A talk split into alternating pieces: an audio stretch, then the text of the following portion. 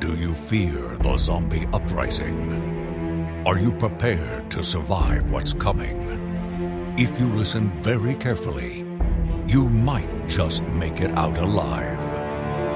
This is Zompocalypse Now.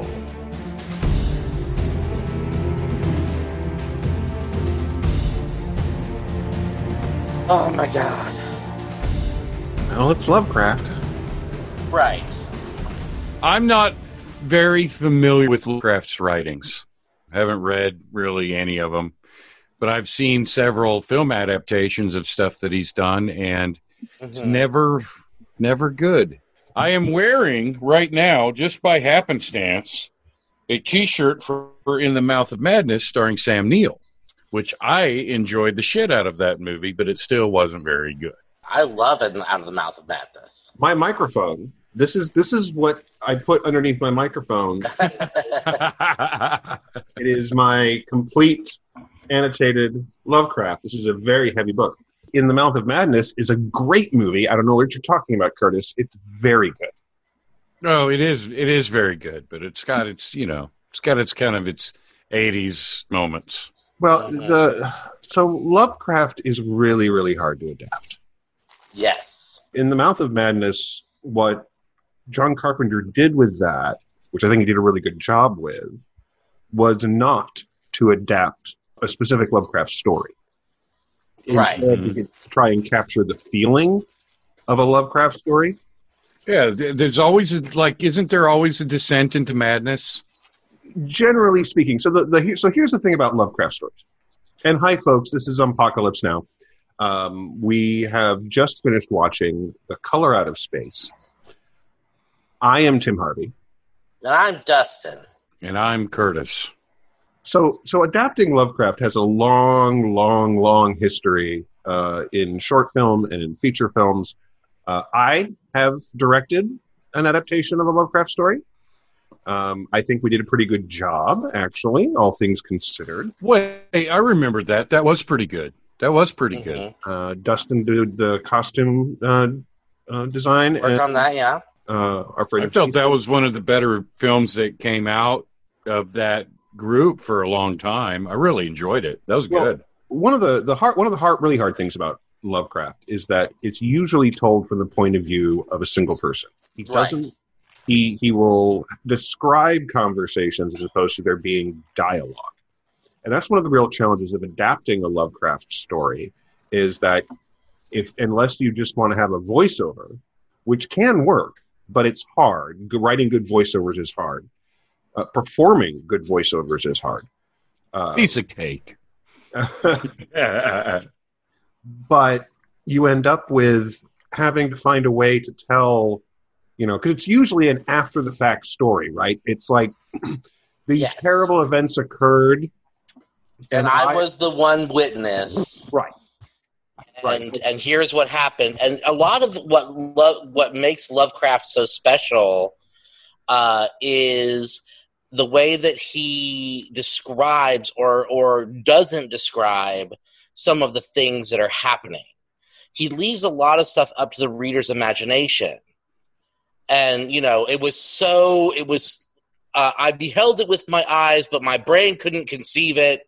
And you know, there's no way I could possibly describe it, which allows the reader's brain to fill in gaps and and create the horrible thing in their own head. Right. Right. one of the things that's made lovecraft really last is that and we can talk i mean we're we're, we're probably not going to dig into the fact that yes lovecraft was extremely racist and racist for his time he wasn't just what you know you hear the discussions of but he you know everybody was racist then no lovecraft was actually really A racist Legit racist. Yeah. Well, well, fortunately, we're talking about a movie that he didn't Right. have anything to do with. Right. Well, but I mean, there's it's, this. This is a topic of discussion right now that comes up when a lot of people discuss Lovecraft, and and so just to be very very clear, you know, yes, he was extremely racist, but there is this argument of separating the artist from the art, Mhm. and on top of that, the thing one one keeps in mind when it comes to Lovecraft is so much of what we know from as the Lovecraft mythos, all this you know this this Cthulhu and Nyarlathotep and all the, the elder gods and all the big cosmic horror stuff that came out of Lovecraft was a lot of it was actually done by people after him. He paved the way, and of course, all these stories actually, you know, th- these these Lovecraft adaptations are adaptations of Lo- Lovecraft stories.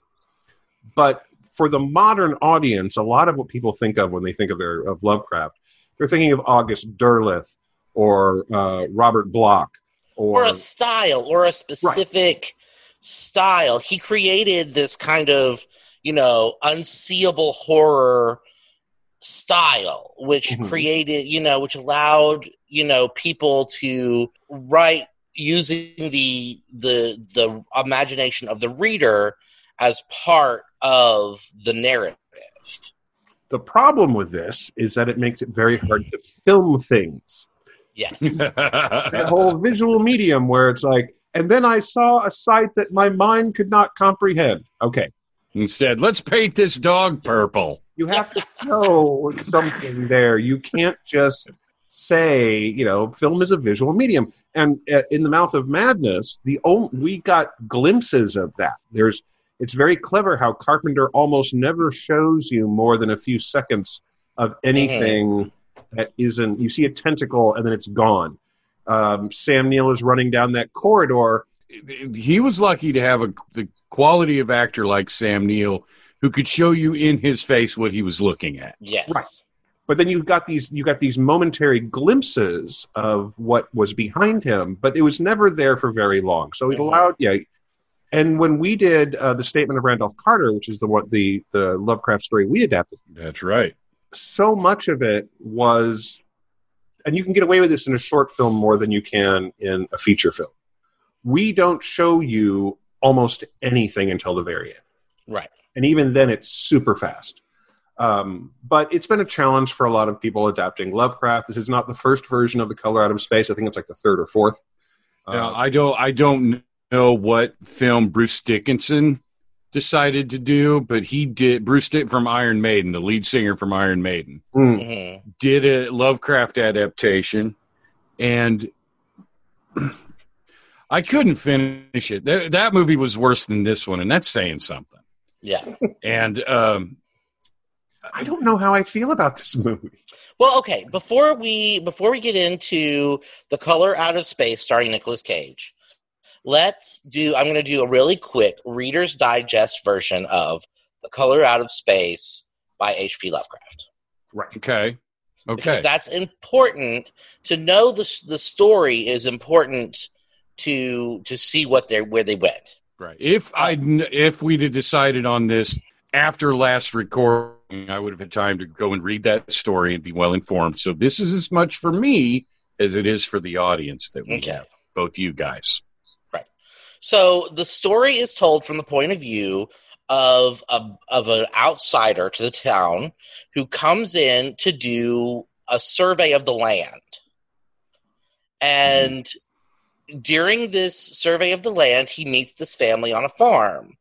And uh, while he's working with, you know, on the land, he hears that there was some sort of thing that happened, like a like a meteor landed on these people's farm. And so he goes back and he sees the meteor and he- he's like, Yes, it's a meteor like nothing I've ever seen before. And so then he moves on and he does more stuff. Well, later he hears that these people on this farm are, you know, are acting strangely or getting sick or something like that. So he goes, I don't remember exactly what it is. So he goes back and he sees them and he sees that they're not doing great. And, you know, they talk about this color, the color of the meteor. They can't describe the color because it was so so strange and mystical and beyond the ability of humans to describe, right? I would have called it purple. Right. Well, you know, in the movie it's purple. Uh so Maybe just invent a name like it was Grimple. yeah. So then he leaves again and the next time he comes back, the whole family is dead. And that's it. That's the color out of space. It's he he inter, That, he that- it interacts- just, he's like, well, there's a meteor. I'll be right back. Oh, everybody's dead now. pretty That's- much. Wow. So the problem that this film had was that it had to establish this family as people we cared about, yeah. so it could kill them all, Mhm. essentially. For some reason, the daughter's Wiccan. Yes. So we can introduce an element of the occult Mhm. right off the bat, which, yeah, that shit's highly annoying to me. I was married to a Wiccan woman, and that, yeah. Wiccan woman, why you do it spell? But essentially, I mean, essentially, that's the short. That's the story. I mean, 'cause the, and the major beats of the film are here. The you've got this. You've got the the scientist who, in in true movie form, is, everyone seems to think knows everything about science, even though he is very very clear that he's He's uh, like he's like tw- he's like 22. He knows a little bit about testing water, and all of a sudden he's the meteorite expert. Yeah. Right. And so you have the meteorite flash, you have the family falling apart, terrible things happening to them, and at the end, you have the meteor has destroyed everything. Like this color Yes. has destroyed the farm, it's destroyed the people, and uh, and, and I think the mistake that they make in this film th- is instead of following Ward and his investigation, which is Ward is the little scientist. He's a he's a Hydrologist. hydrologist. Hydrologist, yes. Um, instead of following him and his investigation and making what happens to the people on the farm secondary to the things that he discovers, the film follows, for the most part, the oldest daughter, Lavinia, and her attempts to try and save her family from whatever's going on.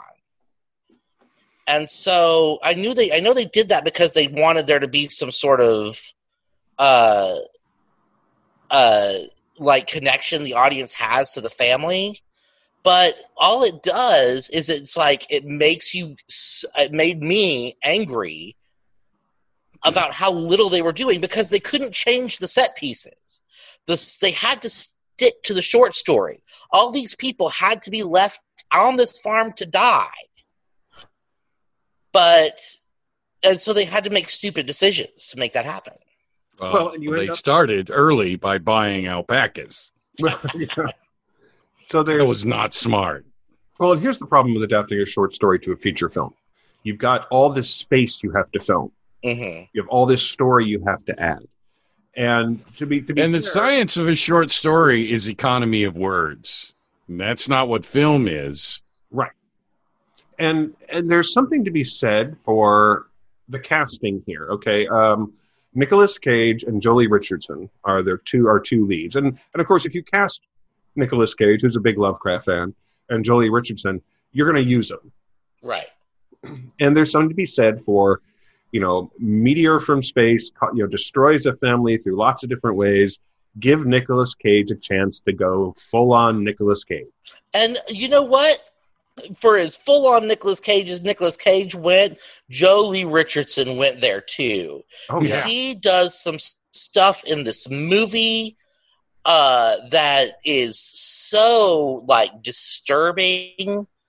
Her performance, while she's being affected by the meteorite and just becoming, because what it does is it makes the uh, you know the adults angry. It makes them angry and do things that are out of character and fight in a way like because it spends a good amount of time at the beginning of the movie establishing that this is a, a, a family that loves each other and they they have really like really good strong snarky family dialogue i thought for the very beginning you know they joke around with each other. The older brother and sister like have this game where they insult each other say terrible names to each other. Now, now to me, to me, I mean, I can see where you're coming from, but to me, that dialogue, that series of of events was more like it felt more like someone who has never ever known a family, how they imagine a family might be, without ever having seen a movie about it, just maybe read a pamphlet, and then so they wrote a, they wrote family dialogue Mhm. after that. That's what it felt like to me. Now, I well i, appreciate mean that. I come from a family that uh, that my parents uh the the way that they communicate with each other is to bicker back and forth. Yeah. Like my parents don't have conversations, they have complaints. You know? so the way that that Joely Richardson's character uh, and Nicolas Cage's character, they don't have real names in this movie. Her name's like Teresa, and his is like Mark or something. It doesn't matter. They're Joely Richardson, Nicolas Cage. The way that they kind of talked to each other, where they kind of like bickered back and forth, and that's that struck really real to me. And my sister and I are very much like this. The older two kids were like, you know, Oh, yeah, you- fun of you- each other. Yeah, you and- insult each other out of love, that kind of thing. right. You know. I mean, there's a point where where uh, she comes home. Well, this is her first when we first meet Lavinia's brother Benny. She comes home on her horse from doing a spell out in the woods, and she's like, "Hey, put up the horse's you know stuff," and do, and he's like, "I'm not your barn bitch," and she's like, "Yeah, you are." he starts he starts lying out and they're all like i think they're all s they all start with s just like all these weird Yeah, Like, his alliteration insults. while he's insulting her. yeah and Like i thought that was really funny and really good a really good way to and she didn't like stomp off and like oh you called me a you called me all sorts of names and you know it was a thing they did i could tell that that was a Yeah. I thought that was a good characterization to give this family real reality I'll tell you what, I couldn't get in that moment because I was pissed off at the way they handled the Wiccan shit. oh yeah Because Well- she's supposed to know what she's doing, and for the most part, she did it okay. But as, soon- but when her but when Ward comes up and starts talking to her, she turns to her left, and you don't do that if you spent all that time setting up a stupid circle like that. It's always clockwise, always, all the time. Well, and then the, later in the film, she pulls out the Necronomicon. Now, of course, if you're a Lovecraft, Yeah.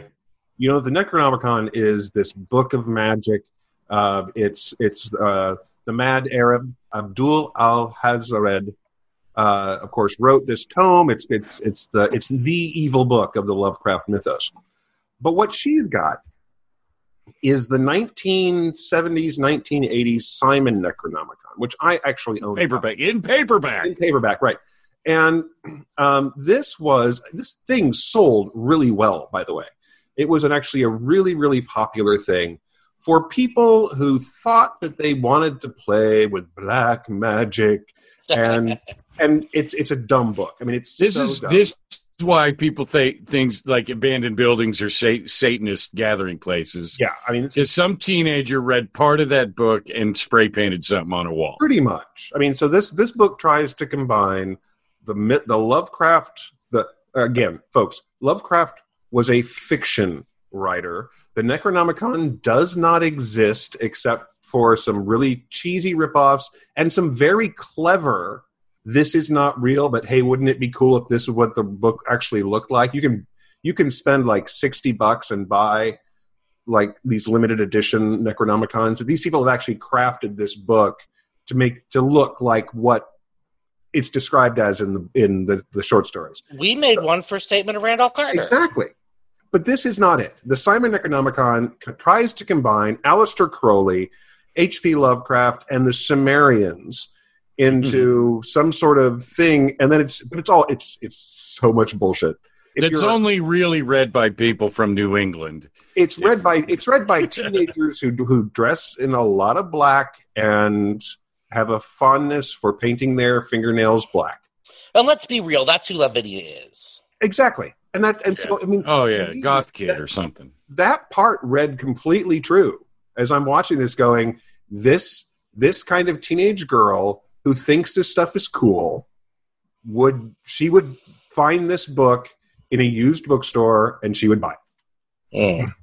and she'd try it out that's Right. that's not a criticism it's a teenage thing to do I mean it's it's how teenagers are that said yeah no uh, her her she was not an actual uh, practicing anything No. she was just a dumb teenager and that's Dumb fine teenager.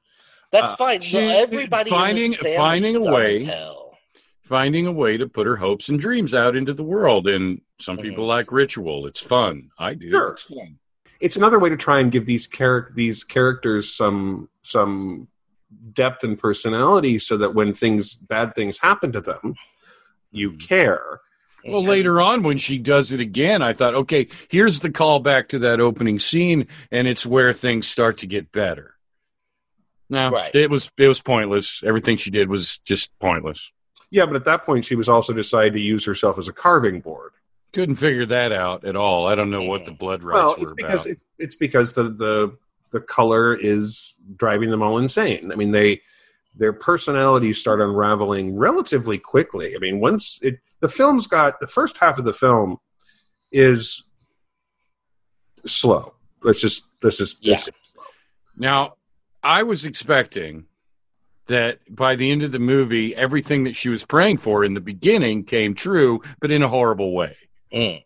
I don't think that they see. This is the thing. This movie was written by dumb shits. I stand by that. I see you laughing, Timothy Harvey.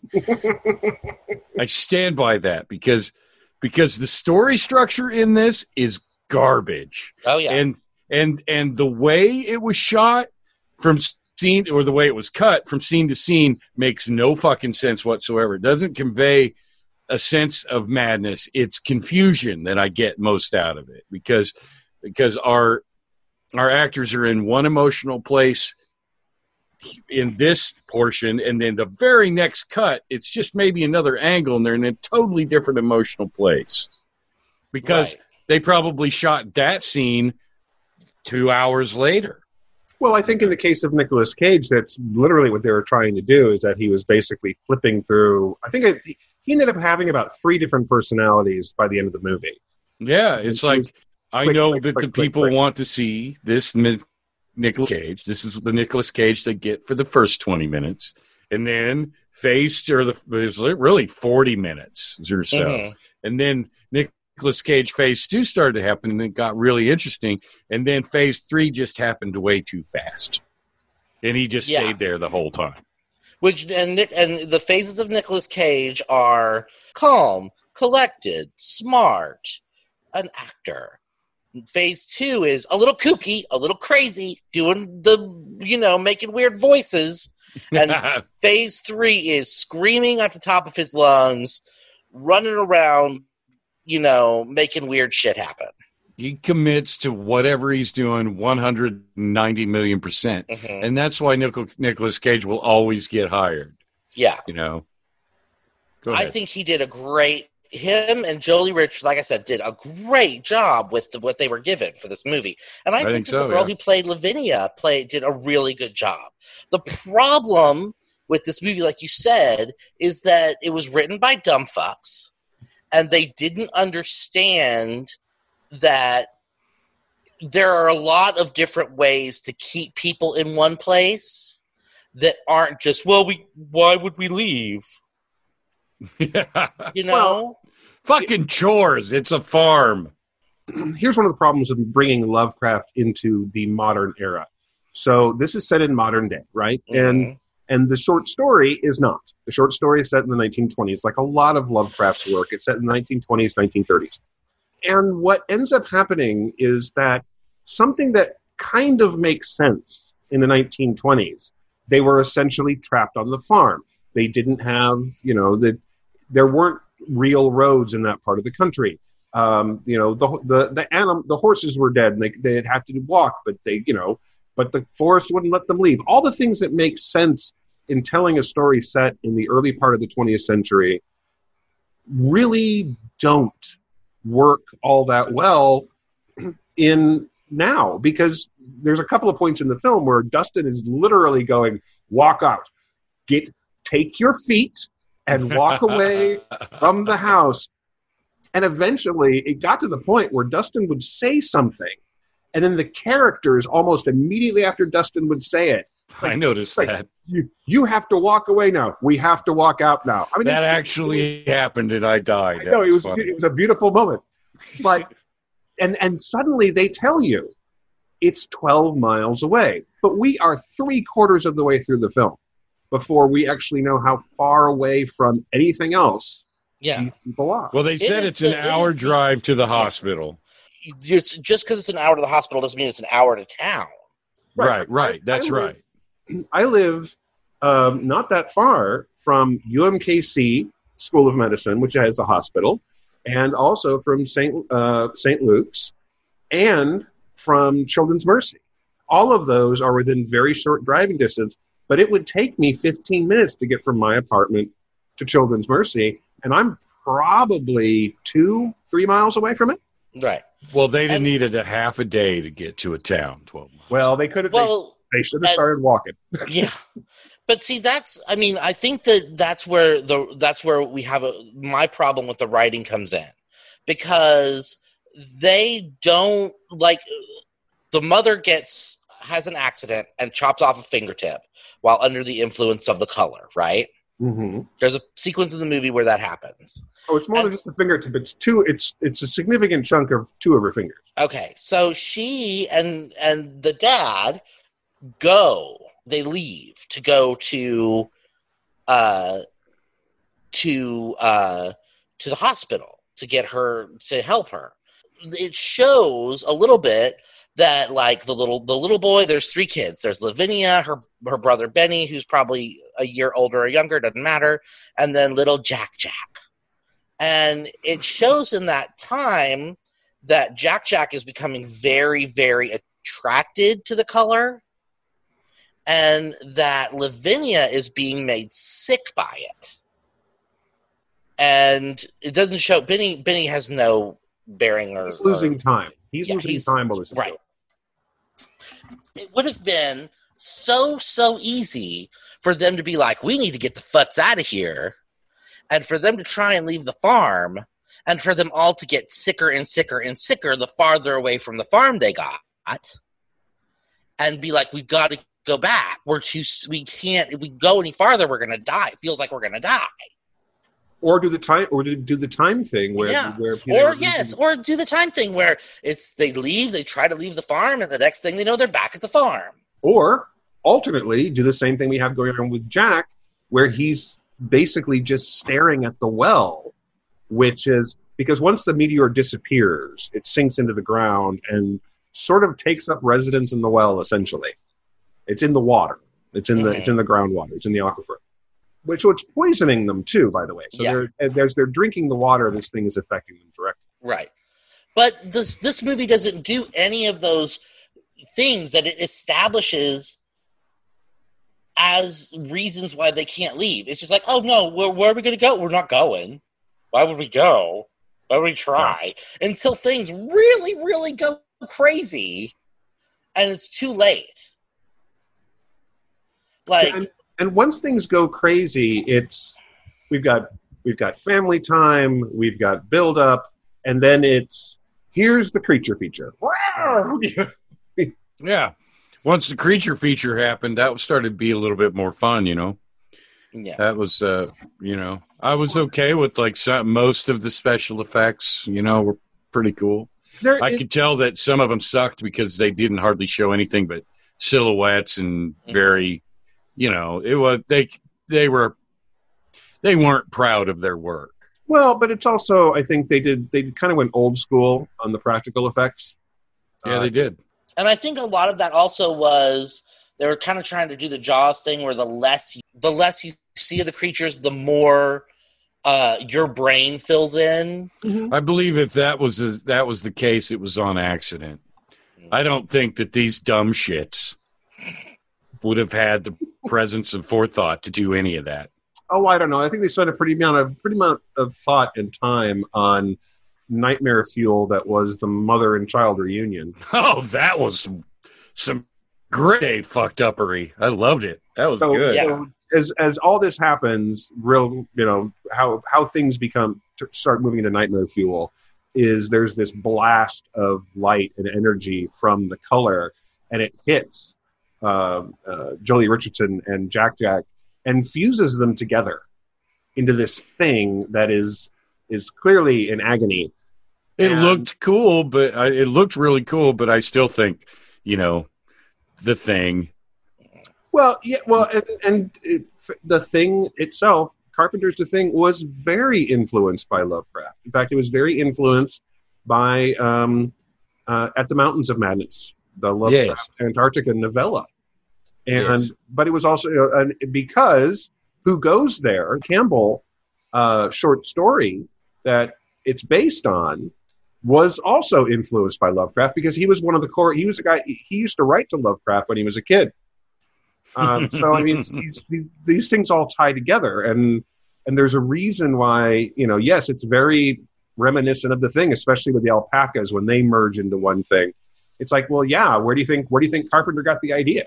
You know, he got it from reading Lovecraft himself. So it's. I just don't know how I feel about this film. And the reason I say that is because I think this film has got some real problems. But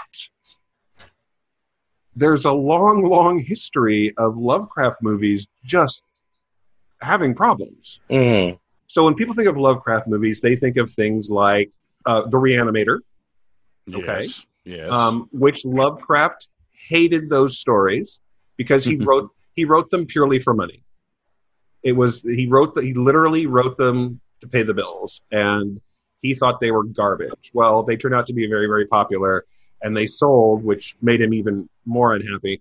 And then of course Jeffrey Combs plays the the main character, and how can you go wrong with Jeffrey Combs? It's Jeffrey Combs. um, the uh, Call of Cthulhu was made. The Lovecraft, the Lovecraft Historical Society, did a silent film version of the Call of Cthulhu, which is beautiful and extremely well done. If you guys can find it, it's out on uh, DVD. I think you can download it from their website. It's really, really well done. But it's a silent movie. It's done just like with the title cards and everything. It's done with the special effects of a 1920s silent movie. It's beautifully done, and I highly recommend it. Um, and they did a follow up called The Whisperer in Darkness, which is set in the 30s and 30s or 40s, which is done kind of like a film noir movie. It's not as good as The Call of Cthulhu, but it's it's a pretty decent adaptation. It's very it's very faithful. And there's your balancing act right there, is because if you go too faithful, you either have to set it in the time period that it was written, Mhm. and it needs to either be a short film or you it's not faithful and you expand it and you fill in the blanks with a lot of stuff Mhm. uh, there were two unnameable movies two the short story is like five pages long there were two movies made from this and in, and, and in both cases the thing that was unnameable you could name it's julie strain the supermodel in a monster costume the monster is way too hot to be scary. Okay, it's just. But I mean, there's been there there are 38 feature films based on Lovecraft's short stories. 38 feature films based on stories, none of which were more than 20 pages long. So there, and and if you think about Lovecraft movies that you remember, you think of films like I saw the Unnameable movies. I can think of those. I saw the Lovecraft Historical Society movies. I can think of those. From Beyond, the Stuart Gordon, the Stuart Gordon uh, movies, From Beyond, Reanimator, Dagon.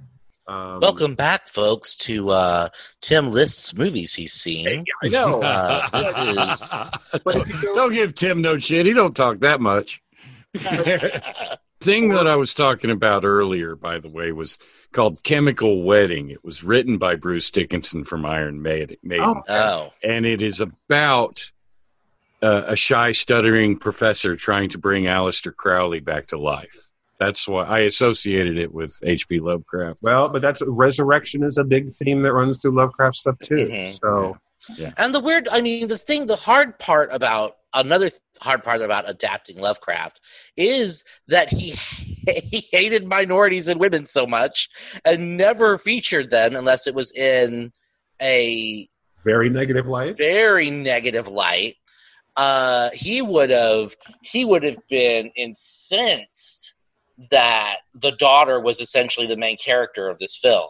Oh, he'd be incensed that Lovecraft Count, uh, County is going to be hitting the air. Oh yeah, and I'm so excited about I'm watching. it. very excited about Uh, Lovecraft Country. There were like 90 references to Miskatonic University in this movie. Well, and that's again, that's very faithful. Uh, Yeah. because- There were like little Easter eggs like that all over the place. Mhm. Well, and and so so Love, Lovecraft's world was Arkham, um, Mis- Miskatonic University in Arkham, town of Dunwich, the town of Innsmouth, and all of them yes. popped up in here.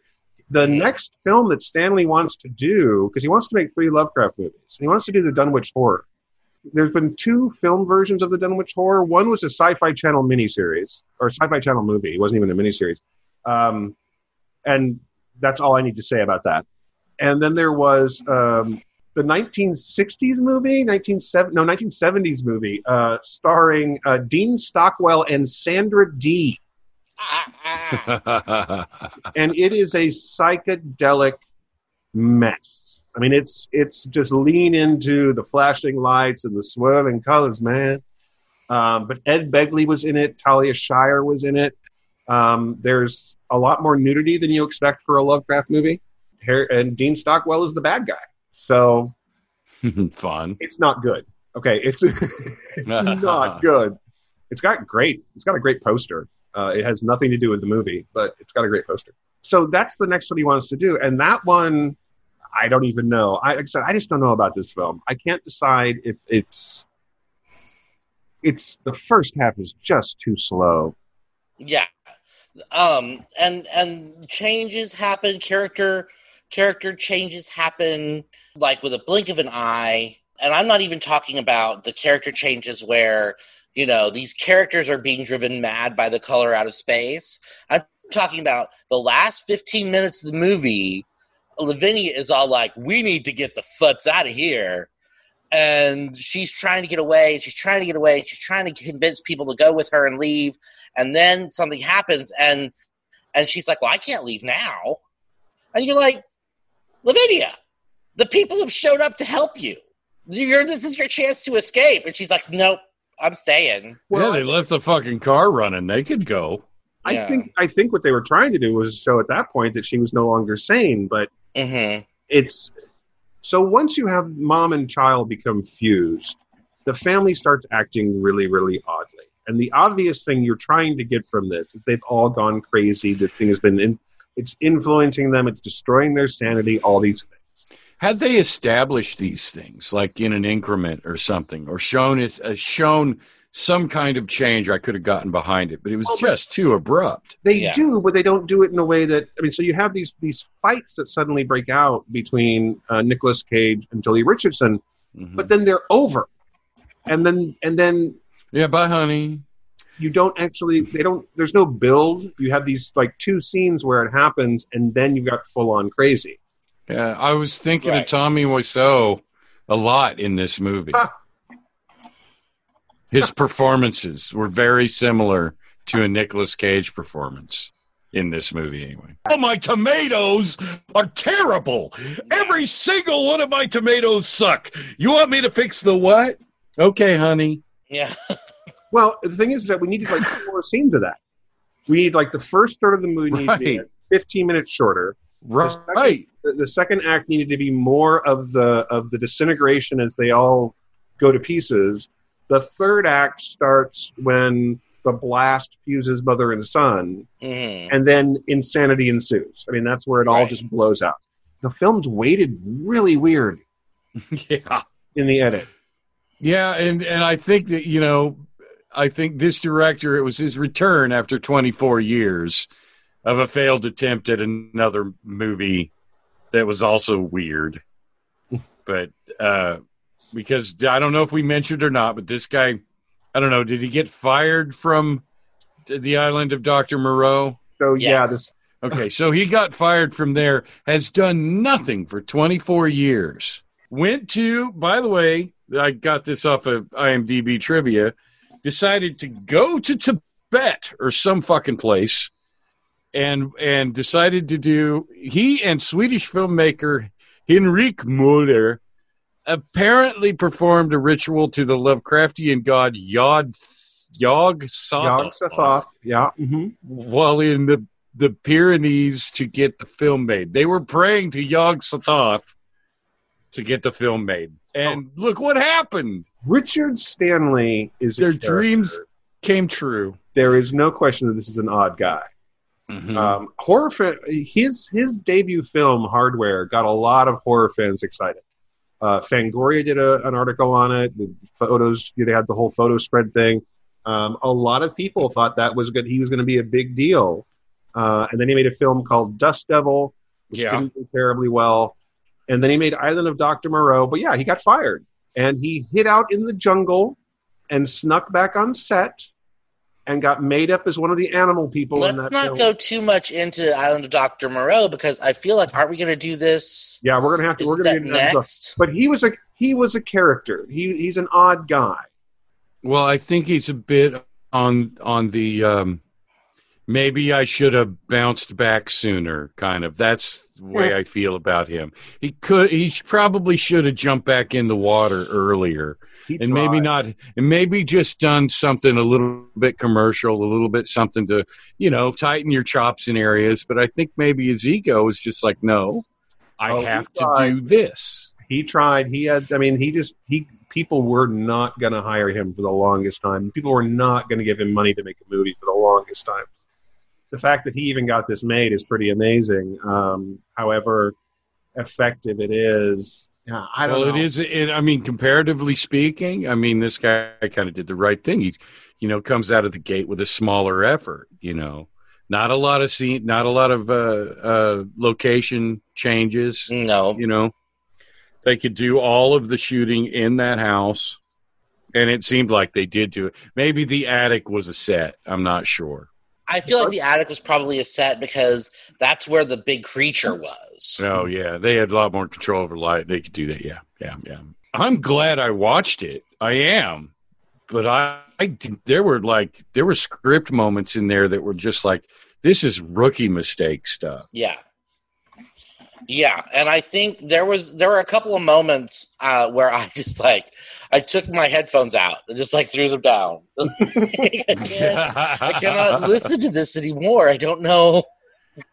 oh man, but I mean, I'll tell you what though, if you love Nicolas Cage getting weird, you know, like there's bees in my eyes weird, that kind of weird. He get he fucking goes there this movie. Oh, He yeah. does it. And I think, like I've said before, like I said earlier, uh, Joely Richardson gives just as well as she gets in this. Yeah, because I- she's a she, she's a pro, dude. yeah, she went. I mean, dark, and Yeah. you know, she gets to play a creature. Uh, she gets to cut her own fingers off. She Yeah. gets to scream at Nicolas Cage while he screams at her. Yeah. You know? Oh yeah. I mean, it had to have been fun. I mean, I sometimes the bigger names that get brought in, they don't have as much fun as everybody else, and I hope that wasn't the case. I hope they were having a blast. I really do, because uh, that's what they'll be able to take away from this movie. yeah, Because it's if it disappears from Amazon Prime, I don't expect anybody's going to try to bring it back.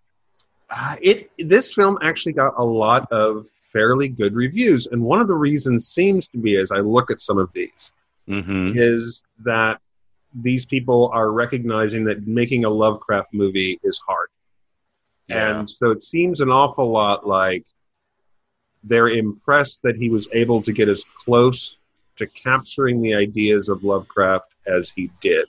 Mhm. Now, what I will also say is about the time this film came out, the movie Annihilation which is the first adaptation of the first of the Southern Reach novels. I would recommend, if you're a Lovecraft fan, recommend checking out Annihilation.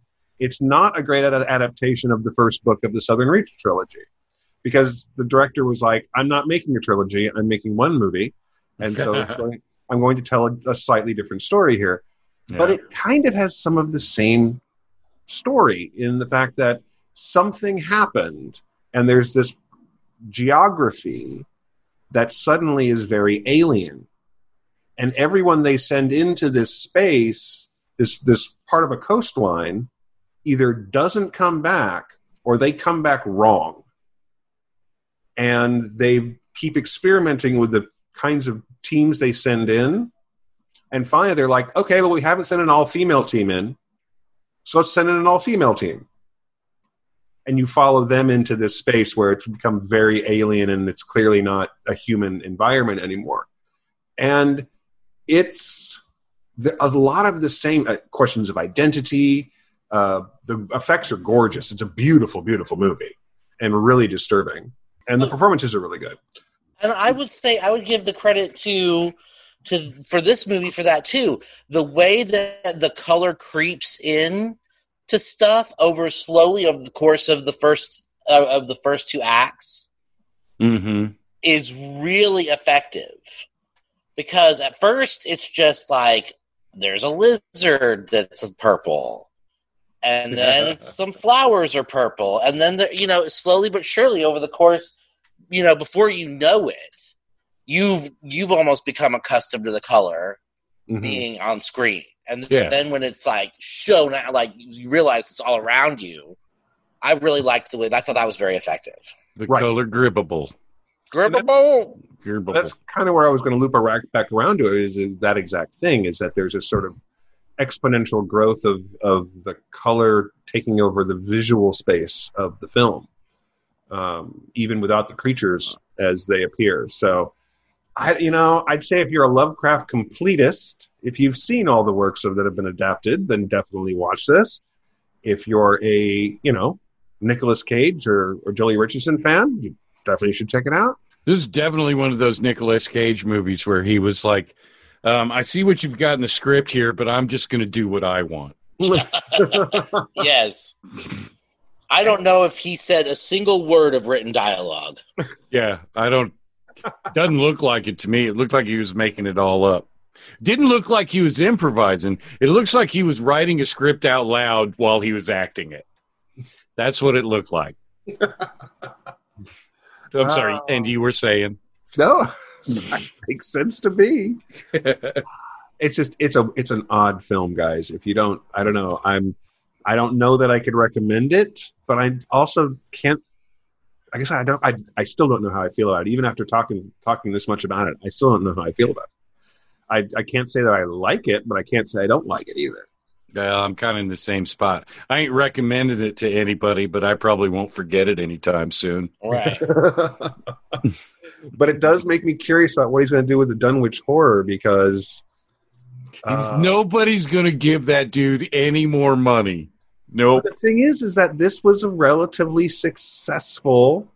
Who's going to be our oh. hero in Dunwich Horror, though? Who's he going to cast? Well, so that's that's the tricky part because the Dunwich horror takes place in multiple locations. It has a very well defined villain. it Val Kilmer. He's putting Val Kilmer in that fucking movie. I don't. I, I as I recall, uh, probably not. But we can talk about that with Island, Island of Doctor Moreau. Um, but there's there's academics as here because academics as heroes was something that Lovecraft used a lot. That's done, that's something that happens in Dunwich Horror. There's the ending of the short story is going to require a budget. So I mean, if they use their money wisely, you know, ten to twenty million, you could probably pull it off. Um, but it'll be interesting to see what happens with that because, as far as I can tell, that's still a thing that's happening. Uh, we'll see. We'll see. He's going to have to go to fucking the middle of the Congo and do a small prayer to Val Sharfarth. Oh, yeah. I mean, I don't know if I would. If, of all the Lovecraftian beasties to pray to, I don't know if I would go with Yog Sothoth, but that's just me.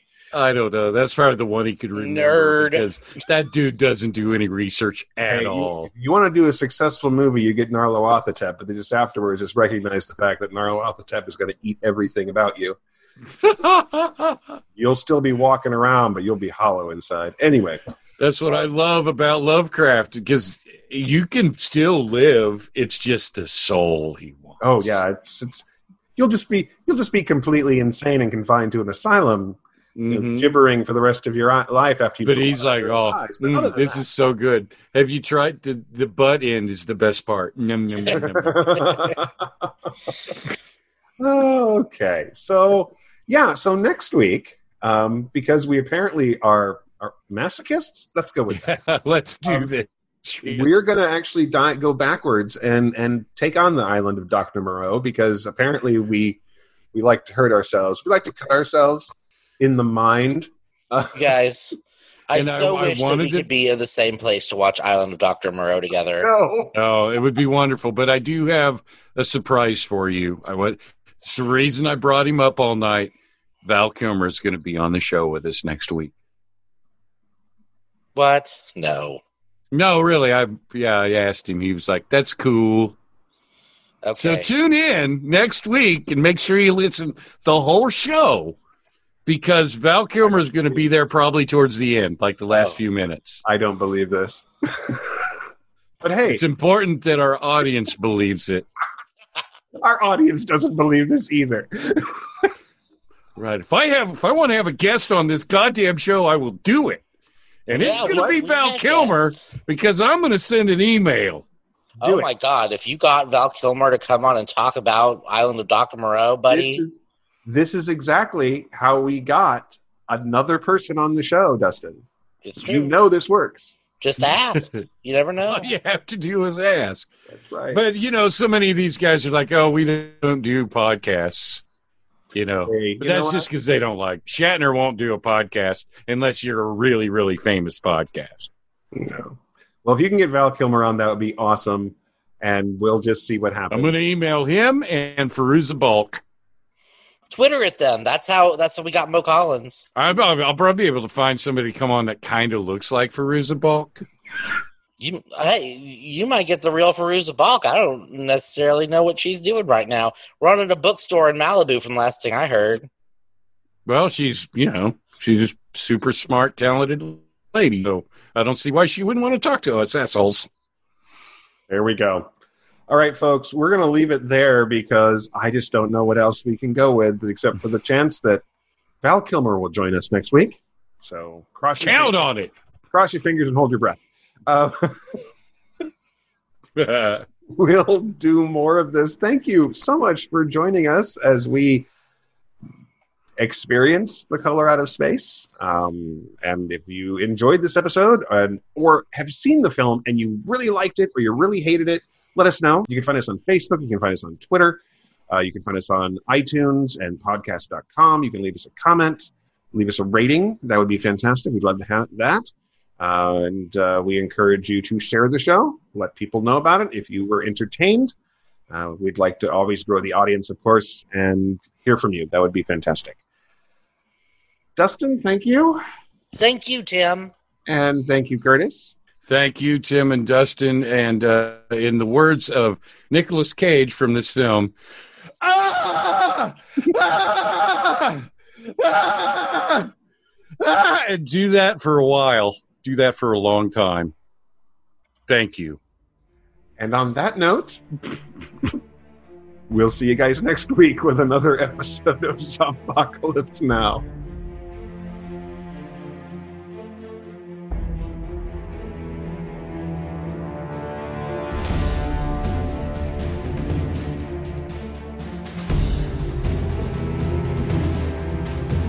Zompocalypse Now is produced and recorded by Timothy Harvey and Dustin Adair for Just Some Guy Productions. All rights reserved.